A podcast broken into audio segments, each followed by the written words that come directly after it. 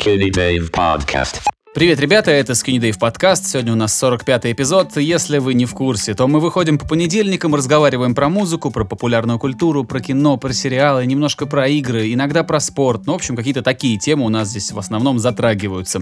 Моим собеседником сегодня, как это было во много-много раз до этого, является главный редактор музыкального сообщества Drop Игорь Шастин. Привет, Игорь, как твои дела? Здорово, Давид. Да, все здорово. Музыкой много занималась на этой неделе. Возможно, в каком-то обозримом будущем будут совместные работы с артистами. И это очень здорово, и меня это очень радует. Ну, держи в курсе потом. Может быть, э, в каком-то из следующих эпизодов, э, как обычно, в комментариях прикрепишь что-то из своего нового. Да, хорошо. Буду очень рад. Буду очень рад. У тебя как? Я знаю, ты на футбол ходил. Давай рассказывай. Да, вчера сходил на футбол, играла Швейцария с Грузией. Эм, это, если я так понимаю, э, квалификационные матчи для чемпионата Европы, то есть там они много-много будут играть, а по итогам этих матчей выяснится, кто поедет на чемпионат Европы, а кто нет, в 2020, кажется. Вот, э, поехал, значит, на стадион «Динамо», э, очень был приятно удивлен посещаемостью, я, мне кажется, знаешь, вот, э, вот на вскидку мне показалось, что процентов 90 всего стадиона было занято. Может быть, чуть поменьше, не хочется тут прибрехивать, но народу было прям много, э, публика была очень живая, реагировали очень так, ну, э, очень хорошо поддерживали команду. Но, к сожалению, поддержка стадиона не сильно помогла сборной Грузии по футболу, и э, сборная, собственно, проиграла 2-0 э, сборной Швейцарии. Вот такие вот дела. Но все равно было интересно, было приятно там оказаться. Как-то я давно не был на стадионе, уже где-то, ну, больше полугода я на стадионе не был. Ну, а полгода назад ты на чем был? А я ходил на этот на товарищеский матч сборной Грузии по регби с э, французским клубом, который, название которого я забыл. Это интересный какой-то проект, что, мол, э, сборная страны играет против клуба э, французского. Во Франции регби это ну, наверное, спорт номер два можно назвать. Первый это футбол, второй это совершенно точно регби, его там очень любят. Че, серьезно? Они дьявольски сильны в этом, они хорошо играют в регби. Прикольно. Э, дети, я когда-то давно в классе, ой, в девятом, наверное, в восьмом, в девятом классе я ездил во Францию. У нас была интересная программа какая-то вот такая, что ты едешь, живешь там, эм, значит, в таком вот пионерском лагере, скажем так. А, и потом какое-то время ты еще живешь во французской семье. А, ну, типа, учишь язык, все дела. И вот там я вот узнал, что французы очень любят регби, дети любят играть, э, знают своих футболистов. Ну, то есть это почти так же популярно, как футбол. Вот, друзья, Здорово, если кто-то... никогда не слышал о том, что французы играют в регби. Играют и очень хорошо. Вот если кто-то из э, знакомых с вопросом людей нас слушает, ну, напишите в комментариях, прав я или нет. Но, на мой взгляд, вот все вот примерно так и обстоит. Очень популярный спорт. Короче, играли с французами, было тоже шикарно. А, но регби другая немножко дисциплина, и мне нравится регби больше просто потому, что там меньше театральности, которая сейчас очень много, очень, очень в большом количестве присутствует в футболе. Все падают от легких прикосновений, ломают руки там. Э, там э, я, я недавно как-то сказал, что если Неймару не- неудачно сядет бабочка на плечо, то у него будет перелом. Вот, вот за это мне, собственно, современный футбол не нравится, а регби нравится, потому что в нем никто сильно не кривляется. Понятно. Кстати говоря о современном футболе, я тут начал смотреть э, блог э, Жени Савина. Он раньше футбол играл в Крыльях Советах, там все такое. Потом подался в журналистику, вел с Дудем передачи на матчи, а теперь он завел свой блог. Вот, в котором он э, ездит там к футболистам, там рас- разговаривает о, о них, о них, разговаривает с ним о чем-то. Там к Слуцкому он ездил в ВТС к тому же еще. Вот. э, к чему я все это веду? Он э, ездил э, в Манчестер к Александру Зинченко, который там играет за Манчестер Сити, молодой перспективный украинский футболист. Вот. И меня поразило, насколько там развита именно ну вот, как сказать, медицинская помощь, физиотерапия и, про... физиотерапия и прочее-прочее, вот помощь игрокам. Это прям какой-то совершенно запредельный уровень, вплоть до того, что у них там э, какая-то криокамера есть, в которой они залечивают микротравмы. И это очень какая-то странная штука, то есть, как он пояснял, то есть они заходят в эту камеру, там температура минус 50. Они стоят там 30 секунд, потом переходят в другую камеру, в которой температура минус 150. Я вообще не представляю, как в, этом, в такой температуре может человек существовать. Сколько секунд? А, но минус 100... А, сколько секунд? Мгм. Ну, в минус 50 они 30 секунд стоят, а в минус 150 не помню сколько. Вот. Но суть в том, что вот такая вот процедура, она как-то поз- позволяет залечивать микротравмы, и это очень здорово, что на данный момент технологии позволяют гораздо быстрее восстанавливаться спортсменам. Это же очень, Вот, это же что очень большой бизнес, очень большой бизнес. Там все современные технологии, какие есть, которые можно бросить на помощь э, атлетам, приносящим миллионы э, своим э, клубам, своим, ну как, инвесторам, владельцам, не знаю, какое правильное слово подобрать. Все эти технологии будут брошены вот на это. И это очень здорово все равно. Конечно, это, это честная Вот. сделка. Ты заботишься о своих спортсменах, твои спортсмены приносят тебе капитал. Ну да. Так что, если кому-то интерес- интересно футбольное закулисье, ну, советую вот посмотреть блог «Красава», который называется. Как еще раз, как зовут Вот этого э, персонажа? Ев- э, спортсмена который, или, который э, ездит ведущего? и говорит с людьми. Вот, э, Евгений Савин. Евгений Савин. Евгений Савин. Я это э, И блог проговариваю. называется «Красава». Я это проговариваю, потому что я потом же буду писать текст к этому а, к подкасту, какой-то сопроводительный. хорошо. вот напишу Евгений Савин. Хорошо. В общем, очень здорово и интересно, правда. Так, э, ну давай тогда к музыке переходить. Э, на этом неделе вышел альбом у Флюма. И мы его с тобой оба послушали. Что ты можешь сказать? Потому что, ну, мне очень понравилось. Я ничего не знаю про этого артиста. Я даже не знаю, как правильно читается его имя. Флум. Наверное, Флум, Флум, да. На, если на английском. Ну, пусть будет Флюм на русский манер. Ничего о нем не знаю. А, видел его треки раньше, слушал их тоже когда-то, потому что он же все-таки не первый альбом выпустил, у него и раньше были какие-то релизы. Это третья пластинка, насколько я понимаю. Да, но никогда не узнавал ни- никаких подробностей о нем. По поводу вот этой пластинки могу только сказать, что она мне очень понравилась. Знаешь, чем? А, тем, что в ней есть э, элементы электронной музыки, которые я лично ценю. Во-первых, она качает. Эта музыка качает. Я люблю электронную музыку, которая имеет такой нормальный такой грув, под который хочется, ну, как-то взбодриться, порубиться. А во-вторых, а, электронная музыка в этой пластинке, она ровно до такой степени странная, до которой я готов это терпеть. Потому что если какие-то начинают, какое-то прям совсем сумасшествие начинается, я просто не могу долго воспринимать эту музыку. Это превращается в, в какое-то постоянное, в постоянный анализ приемов примененных. А хочется же просто слушать, понимаешь? Вот. То есть мой Да, потолок верно. в электронной музыке, вот по- по восприятию, это, наверное, Affix Twin, и то не все. Я очень люблю этого артиста, очень много его слушал и считаю его одним из величайших электронных музыкантов. Вот, но вот страннее, чем он, я уже, наверное, не смогу слушать. А вот Флюм это очень хороший, популярный, умеренно странный, качающий электронный музон. Вот так что нравится, нравится. И знаешь, вот эм, как сказать, нету вот этой мерзости, которая уже надоела. Все там как-то очень умеренно, очень как ну, нету готовых клише, что ли. Если они есть, то они очень изящно там применены так, что это не бесит и, и, и удивляет. Да, я с тобой согласен. Ко всему прочему, мне очень хочется отметить то, что в поддержку, собственно говоря, музыки вышло 40-минутное видео, которое является некоторой визуализацией для этой музыки. И степень проработки на самом деле поражает, потому что, по сути, это, ну, 40 минут хронометража, ты делаешь клип, ну, по сути, там клиповый монтаж и все такое, который супер насыщенный, который тебя держит, который только улучшает эм, впечатление от музыки. И вообще это титаническая работа проделана, потому что это все снять, там разные локации. Это все монтировать, потому что там очень часто такой резкий монтаж и прочее, прочее. И ко всему прочему, там еще очень много всяких эф- эффектов на этом, и вот я не знаю, какой-то э, момент продакшена, постпродакшена, на монтаже это делают, я не знаю.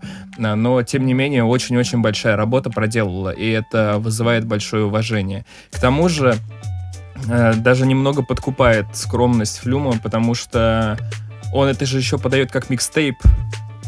То есть люди для альбомов не, не так запариваются, а тут чувак для микстейпа сделал прекрасную музыку, прекрасный визуал, и там еще и фотосессия есть э, крутая, и, в общем, очень здорово.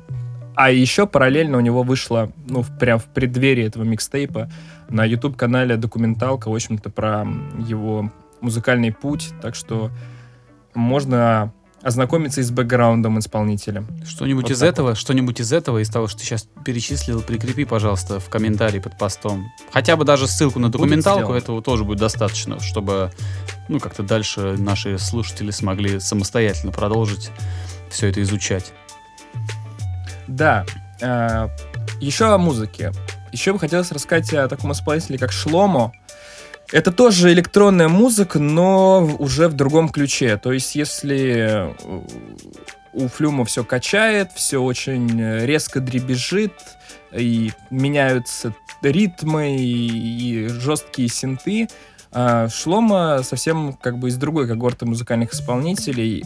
Э, Его музыка более медитативная, более повторяющаяся в некотором роде, но это все выполняет главную ее задачу. Это действительно такие грустные какие-то рассказы о переживаниях артиста, которые продолжаются уже, собственно говоря, не первую запись. Э, Получается, это третья тоже его пластинка. Наверное, третья. Но, во всяком случае, третья, которую я слушал. Вот. И какой-то уровень э, апатии, я не знаю, он с каждой записью только растет и растет, но автор действительно это очень классно все реализует. Это действительно музыка, которая передает какие-то эмоции и чувства, которые он туда закладывал, и это очень здорово, и вот так получается, что мы двух полярных таких электронных музыкантов сегодня а, рекламируем, что ли, я не знаю, как сказать. Но они оба заслуживают э, внимания, и эти артисты, вот, ну, это те люди, которые во многом делают э, электронную, как бы, картину мира в наши дни. Электронная так. картина мира — это сильно. Ну, ты понял, что я имею Ну да, который... Музыкальную электронную Ну да. картину. А по поводу Шломо я ничего особо добавить не могу. Все дело в том, что когда ты мне э, позвонил, то есть, ну, вот мы записываем этот подкаст, и буквально вот за 15 минут до того, как мы устроили созвон и начали писать, я вот начал слушать эту пластинку. И все, что я могу сейчас сказать, ну, во-первых, что мне нравится, да, это очень здорово, очень создает атмосферу какую-то определенную, навевает тебя, а, навевает определенные какие-то ассоциации. Ну, в общем, погружает тебя в какую-то, вот, знаешь, в какое-то состояние интересное. И еще мне кажется, что этот исполнитель, вот, не знаю, это, наверное, доказать невозможно, но он очень, мне кажется, большой поклонник группы Deftones, потому что там очень много оттуда. Там есть какие-то, Может быть, там есть знаю. какие-то гитарные вещи, какие-то вокальные вещи, которые вот мне, как большому поклоннику Deftones, кажутся очень похожими на них. И это тоже для Но меня гитарных плюс. кусков гитарных кусков там достаточно много, и там эта гитарная тематика, она вот как и в начале задается, там в первом же буквально треке, так она и дальше там развивается, и, на мой взгляд, альбом где-то к середине раскрывается по-настоящему. Вот. Буду слушать. Такой некоторый катарсис, или катарсис, не знаю, катарсис мне больше нравится говорить, а, начинается. Это очень здорово, поэтому советуем обратить внимание. Ну, отлично, два электронных альбома есть, э, уже как бы здорово. Я, я буду дослушивать обязательно Шломо. Мне кажется, у него такое, знаешь, у него название такое, э, как, как, как, как, не знаю, американские евреи подобные слова произносят, когда ругаются. Вот что-то такое. Да, у них да, это время там шмак. еврейское. Но это мои такие странные ассоциации, может, это вообще совершенно другое слово, и никакого отношения к этому, э, к, э, к еврейскому фольклору современного не имеет. Ну да. Кстати, слушай, говорили о монтаже вот ви- ви- визуалайзера к альбому Флюма. А, на этой недельке я смотрел интервью у господина Непознера э, с вокалистом группы Short Paris. Ну, это такие странные рок слэш электронные ребята из России. Так вот, ну, если эта группа вас интересует, вы можете посмотреть это интервью и все такое. Но на что я хотел бы сделать акцент? А, с появлением Ю, Юр Дудя, а, ну, как бы интервью очень плотно заняли вот свой, свою нишу на Ютубе, да и не только на Ютубе. У всех, И, у э, всех сейчас интервью. Уже Собчак делает интервью. А даже какие-то платформы в интернете тоже запустили свой, скажем так, отдельный раздел с интервью, где они сажают собеседника в кресло и кто-то с ним разговаривает. А, реально просто второе рождение жанра. Да, это, кстати, удивительно, потому что я помню там а, 10 лет назад тот же самый Юра Дудь на Sports.ru писал, что это типа мертвый жанр и все такое. А, хотя он сам эти интервью делал уже тогда, ну, в текстовом формате и прочее, прочее. Так вот, на что я хотел обратить внимание.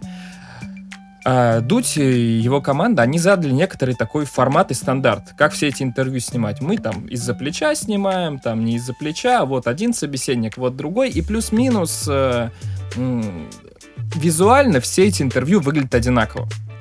Вот которые все стали появляться. А, и это не, неплохо, просто это, ну, так, как есть. А вот этот вот выпуск Непознера, он немного иначе, не побоюсь этого слова, срежиссирован. Потому что там даже в комментариях писали, что это похоже на, на то, что ты смотришь какое-то артхаусное кино. Сложно передать, но обычно интервью строится по формату вопрос-ответ. Подкаст строится по формату беседы. У этого его плюс и все такое. А там произошло... Ну, как бы это так... Я уверен, что это так сделано. Я уверен, что это произошло не случайно. Что вот этот вот э, формат вопрос-ответной формы, в него ответчик как-то внедряется и начинает сам задавать вопросы интервьюеру. И получается некоторый такой как бы конфликт... Ну, это даже не конфликт, а это вот какой-то средний формат получается. И в связи с этим раскрываются некоторые э, другие как бы эмоции и у как бы участников этого интервью и у тебя как у зрителя. При этом э, операторская работа, она только усугубляет этот процесс, потому что они начали там делать, знаешь, долгий план там лица человека, который говорит, что как бы больше нас вот вовлекает в этот весь процесс, и там, в принципе, можно даже некоторую драматургию проследить вот за этот час их беседы. Вот, я подумал, а, возможно, в рамках интервью можно подавать материал совершенно по-другому, тем, этим самым вызывая другие эмоции. По-моему, это очень интересно. Даже э, несмотря на то, что это интервью не всем понравилось по некоторым причинам, а именно с точки зрения стилистической и как бы вот режиссерской, это очень здорово, потому что ну так сейчас не делают. И это что-то другое. Поэтому, ну, можно обратить на это внимание. Это интересно. У меня похожая ситуация случилась. э, Знаешь, я тоже заметил подобное. Ну, я не смотрел вот этого интервью не Познера, но у меня вот я поймал себя на похожей мысли, когда смотрел один из э, довольно свежих выпусков э, Hot Ones, где звезды приходят есть острые крылья вместе с Шоном Эвансом. Я этот формат очень люблю, меня он веселит, э, развлекает, нравится, в общем, легкий, очень такой приятный. И туда пришел американский комик Тео Вон, э, очень смешной, э, очень смешной комик, которого трудно расхавать, значит, прям сразу. Первая мысль, которую он вызывает, что, ну, первая эмоция, что он начинает бесить. И только потом, когда чуть копнешь, ты начинаешь понимать, что все, что он делает, это какой-то такой э, что это все такой его образ, и ты должен, должен сам понимать, где он шутит, а где он не шутит. То есть вот он очень интересный такой свой стиль выработал, осознанный или нет. Короче, Тео Вон один из самых таких э, заметных современных комиков американских, молодых. И один из тех, кто этот жанр меняет, жанр комедии, стендап-комедии. Так вот, он тоже, он пришел к Шону Эвансу, у них был разговор какой-то, и сам Тео Вон как-то немножко волновался. Ну, представляешь, да, ты заходишь в комнату, где ты должен сидеть, есть с незнакомым человеком, который пригласил на тебя, тебя на интервью, да, ты прилетел из другого города, ты никогда даже не видел того, с кем ты будешь разговаривать. И тут надо вот как-то, ну, 20-25 минут что-то интересное рассказывать. В общем, он немножко потерялся, или, или, не знаю, или не хотел раскрываться. А, и он задал самому Шону Эвансу какой-то вопрос. То есть получилось, что, ну, у того же Познера, да, а, он часто своим собеседникам напоминает, что в моем, в моем, в моей программе, интер, э, в моей программе вопросы задаю я, говорит Познер. Тут же, Верно. вот когда я услышал, что, окей, так, значит, гость задал вопрос ведущему, я думаю, ну он, наверное, сейчас отшутится коротко. Как это, например, делает Ургант часто, когда ему, у него что-то спрашивают, он очень быстро отвечает и моментально переключает внимание зрителей, внимание собеседника на него самого, ну, на, на собеседника. А, я думаю, ну, наверное, Шон Эванс сейчас тоже ему ответит как-то коротко и дальше перепрыгнет на какую-то новую тему, а, ко, ну, которую должен будет развивать гость. Но нет, Шон Эванс взял и минут на 5-7 а, ушел в собственные рассказы. Это было вообще неожиданно, я раньше в этом проекте такого не видел. И он довольно так, ну, довольно откровенно о каких-то вещах разговаривал. Он рассказывал о том, что с ним было до того, как он сделал проект uh, Hot Ones, и что он делал, что он работал копирайтером, что, что его вся эта рутина начала затягивать, и он начал превращаться вот в, человека, которых в детстве... Э, знаешь, как он начал превращаться в того человека, которым клялся себе никогда не стать, когда был молодым.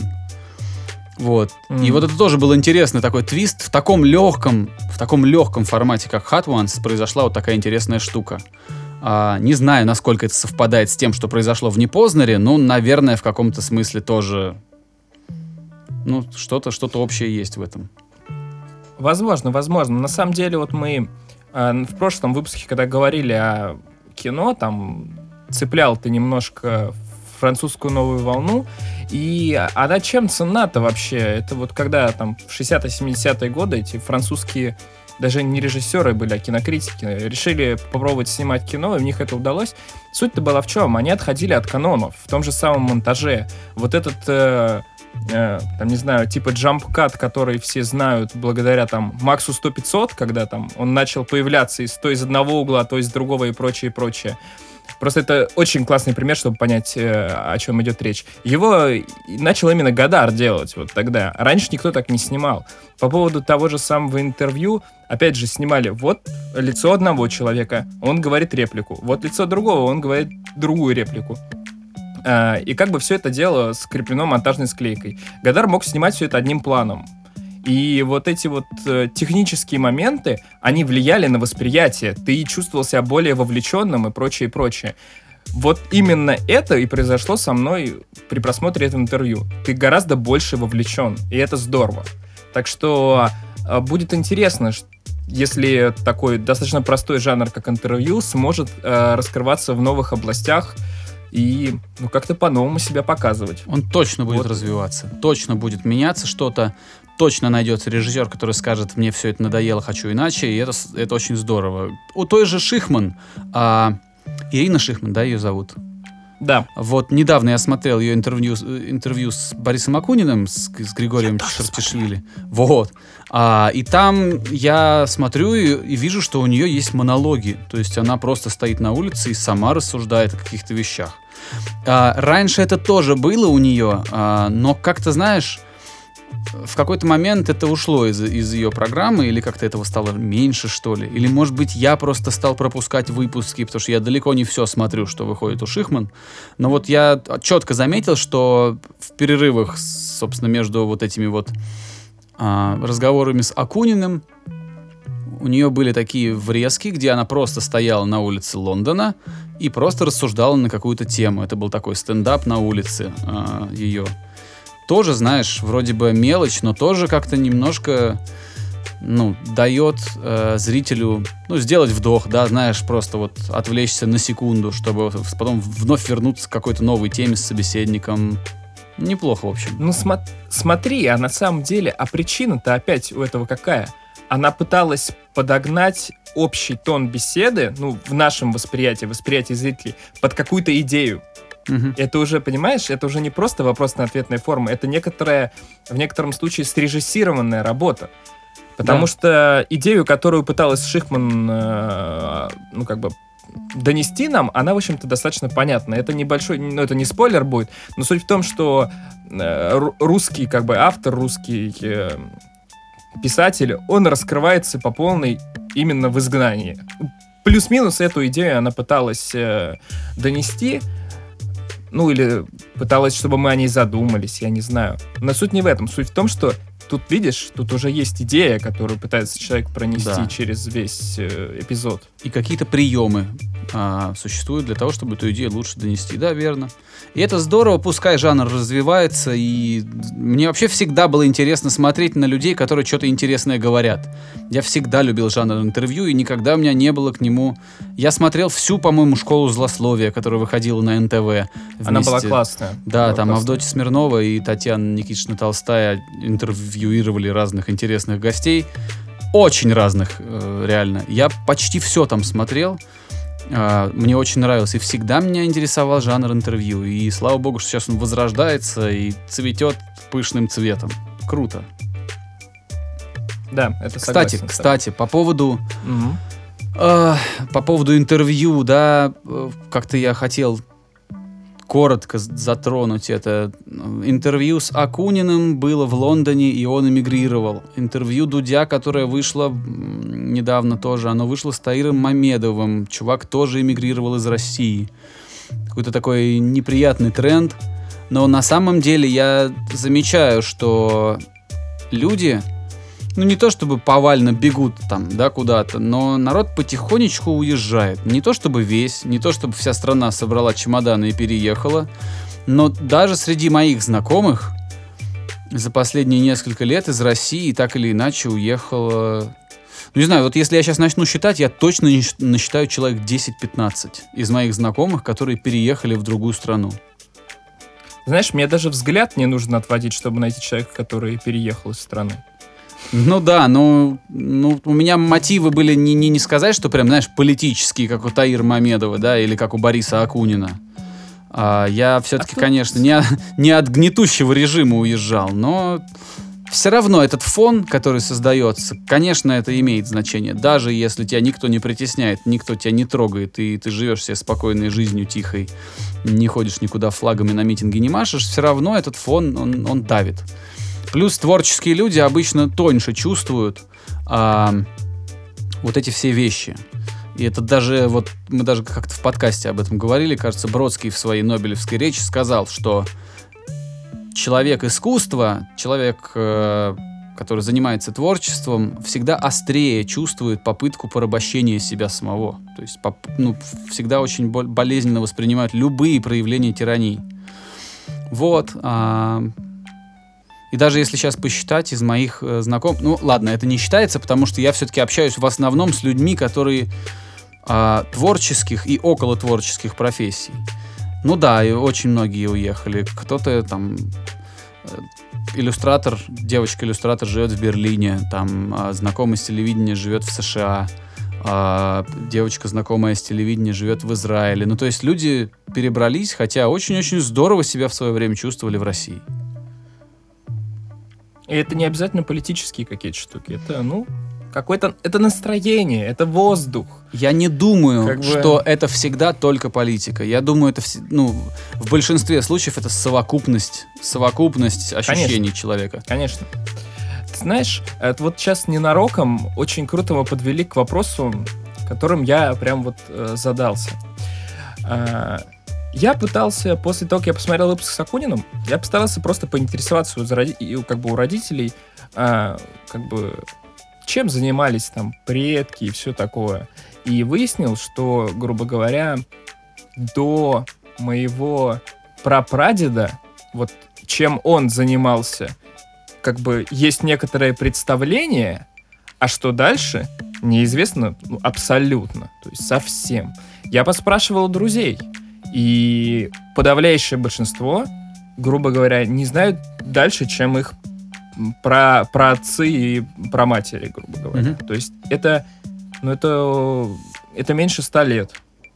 И мы абсолютно не знаем, как бы откуда мы появились такие в таком виде, как бы, да, в каком мы есть. Вот я хотел у тебя спросить, насколько ты вообще э, в курсе, как бы, куда уходи, уходит твоя родословная и все такое?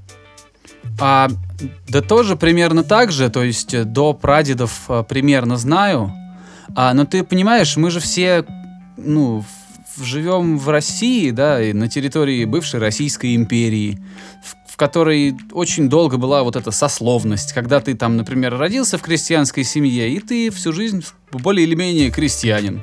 То есть, да, понятно, что там после Петра у людей простых появилась возможность как-то расти на государственной службе, как-то себя проявлять, не имея при этом никакой дворянской крови, да, вот этого всего. А, но, в общем-то и целом, тенденция была все равно такая, что если ты из крестьянских, то и ты, то и ты крестьянин, то и дети твои крестьяне. Ну, там, кто-то, может, в школу пойдет, может, станет сельским врачом, например, да? Вот. По поводу моей родословной, я точно знаю, что э, моя прапрабабушка, по-моему, была вообще даже неграмотная. То есть она месяцы не очень знала. То есть месяцы вот в году тоже они называли там как-то так, знаешь, там. Когда у нее спрашивали, когда ты родилась, она говорила в арбузы. Э, что как бы может означать в августе, да? Потому что в Волгограде, ну, там, понятно. в Астрахани, на юге в это время вот на рубеже июля и августа собирают урожай арбузов. То есть у меня абсолютно точно я из э, не голубых кровей парень. А, то же самое мне, мне кажется по грузинской моей стороне, потому что я знаю, где у нас, э, собственно, пышно выражаясь, родовое гнездо, да, где у нас стоит дом э, в горах, откуда, собственно, моя родня. И это тоже люди, которые всю жизнь жили на земле, всю жизнь пасли скотину, э, вели хозяйство. Я в этом плане от них оторвался очень сильно, потому что я это все делать не умею и не люблю. Но я не открещиваюсь от этого, и я этим не брезгую. То есть мне просто я немножко другой. Вот. Я знаешь, чем... ты закончил? Да, да, я просто рассказал тебе, собственно, про, про то, как, я понял, какие да. у меня. Я просто, знаешь, чему удивился? Получается так, что мои вот прапра как раз, они все жили плюс-минус в Москве. То есть вот в начале прошлого века. Но самое смешное или грустное, я не знаю, что вот когда ну, в районе револю- революции и прочего-прочего, абсолютно все э, уехали, условно говоря, в деревни, которые вот вас вокруг Москвы, Московской области и прочее, прочее. И уже грубо говоря, вот мои про, про получается, не про мои, грубо говоря, бабушки, дедушки, вот обычные простые деревенские жители, которые там пасли скотину и прочее, прочее. А про-пра, ну, были, чем-то они там занимались в городах. Я уже не очень знаю, там кто-то что-то шил, что-то, что-то типа того. А потом, вот в связи с этими всеми историями, все э, ушли в подполье. Я не Подальше знаю, от коммунистов и от центра и от, и от центра. Да, это, это, честно говоря, очень, очень сложно как-то оценивать их э, ну, решения и прочее, прочее. Но это как-то... Мне от этого грустно. Потому что, ну, очевидно, что в городах там ситуация лучше с тем же самым образованием и прочее, прочее. Ну да, конечно, вот. но чуть лучше, понятно. Большой город, много возможностей, много людей ищут работу. Кто-то преподает, кто-то, я не знаю, там играет на скрипке. То есть, ну понятно, в больших городах концентрируется все это. Но в деревнях да, тоже у нас народ грамотный в основном. Ну, то есть как-то так учили в 19-20 веке, более-менее там читать. Нет, Забавно, ну, что никто до... не говорит, что они неграмотные. Но... Забавно, что до татар, ну, до, до монгол-татарского вот этого вот нашествия, до ордынского нашествия, э, уровень грамотности и уровень эмансипации женщин был запредельный по сравнению с тем, что после Иго было. Э, говорят, что бабы были инициативные, сильные, имели голос. Uh, все были грамотные, дети учились читать, женщины учились читать, писали письма, находили все это, ну, перестяные грамоты. И потом, собственно, к нам пришли, ну, не, не сказать, что прям угнетатели, но на какой-то момент экономически мы были просто... Ну, мы были с, типа, типа придатком грубо говоря. Ну, как-то да, то есть мы были огородом, в котором, на который периодически приходили забирать, забирать что-нибудь, знаешь, там, еду, драгоценности и все такое. Вот знаешь, если бы у нас было, не знаю, 100 тысяч слушателей, сейчас бы появилась куча экспертов в комментариях, которые бы пояснили нам про монгол-татарское иго и вообще вот про все это дело. Так, что я хотел сказать? Да, наверное, про вот родословные, про все это поговорили, и будет очень здорово, если, не знаю, наши слушатели не стесняются и, возможно, пришли бы в комментарии, что-то рассказали, потому что мне действительно очень интересно, вот насколько далеко мы представляем, чем занимались наши родственники. Вот. Да, Я так был бы вот. этому очень рад. В основном, да, в основном тот же Джо Роган в каком-то стендапе сказал, что, да, блин, это все, что здесь сейчас было, он говорит, это было 4 человека назад. То есть он просто говорит, если отмотать так вот, получается, что там многие, там, Первая мировая во- война жуткая была там 4 человека назад всего, говорит, это было не так давно, как кажется. Вот, ну Да. да. А по поводу, э, по поводу а, того, что люди подальше старались куда-то спрятаться от советской власти, но я не думаю, что это была прям тенденция. Я не знаю этого просто. А, но мне, Я тоже конечно, не знаю. мне немножко, знаешь, что грустно, что из-за вот этих всех э, трудностей политических, которые в 20 веке случились в России, ам, многие вещи разрушились. А, например, вот мне грустно, что нету института частной собственности в России. То есть э, как-то так много-много десятилетий подряд людям вдалбливали в голову, что у них нет ничего своего. То есть квартира Ну да, у тебя слово тут там, институт. ну да, то есть э, есть, на самом деле я не политолог, да, не историк, но мне здравый смысл подсказывает, что если человек знает, что что-то принадлежит ему и неприкосновенно, он будет это беречь. Вот тебе говорят, что вот твой кусок земли, да, вот тебе там 10 соток земли и дом. Это твое, и ни одна собака не придет и не раскулачит тебя, ничего не заберет, это твое. Можешь защищать это с оружием, и никто тебе ничего не скажет а, потому что это твое. И вот мне кажется, в такой ситуации очень здорово человек начинает заботиться о том, что у него есть. Он начинает там каждую травинку ножницами подрезать, чтобы ровненько было. Он начинает следить, как у него там кирпичная кладка на стене, а, не дует ли из окон. Начинает следить и заботиться. И представь, да, что будет, если таких людей будет целый город, у которого у каждого свой кусок земли, и они все вместе заботятся, чтобы улицы не были засраны, чтобы, чтобы у них ну, я не знаю, аккуратно стояли почтовые ящики рядом, да. Ну, то есть вот это все такие мелочи, они устраняются, когда человек понимает, что это не его. А, Да. Опять же, это никак не... Я не могу подтвердить это никакими исследованиями, мне просто это подсказывает какой-то вот обычный здравый смысл.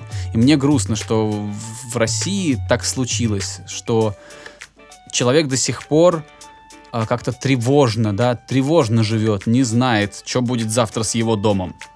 Не придет ли какой-нибудь, какой-нибудь там поп и не скажет, что я здесь сейчас буду тут строить какую-нибудь там себе конюшню, да?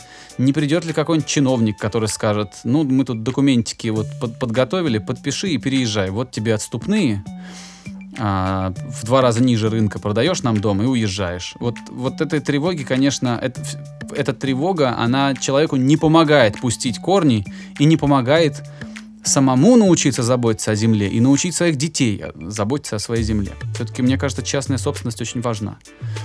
Ну и, конечно, грустно, что вот пока я в Штатах жил, ты смотришь, да, покупаешь какое-нибудь печенье в магазине, а на нем написано, что компания была основана в в 1874 году, например, да?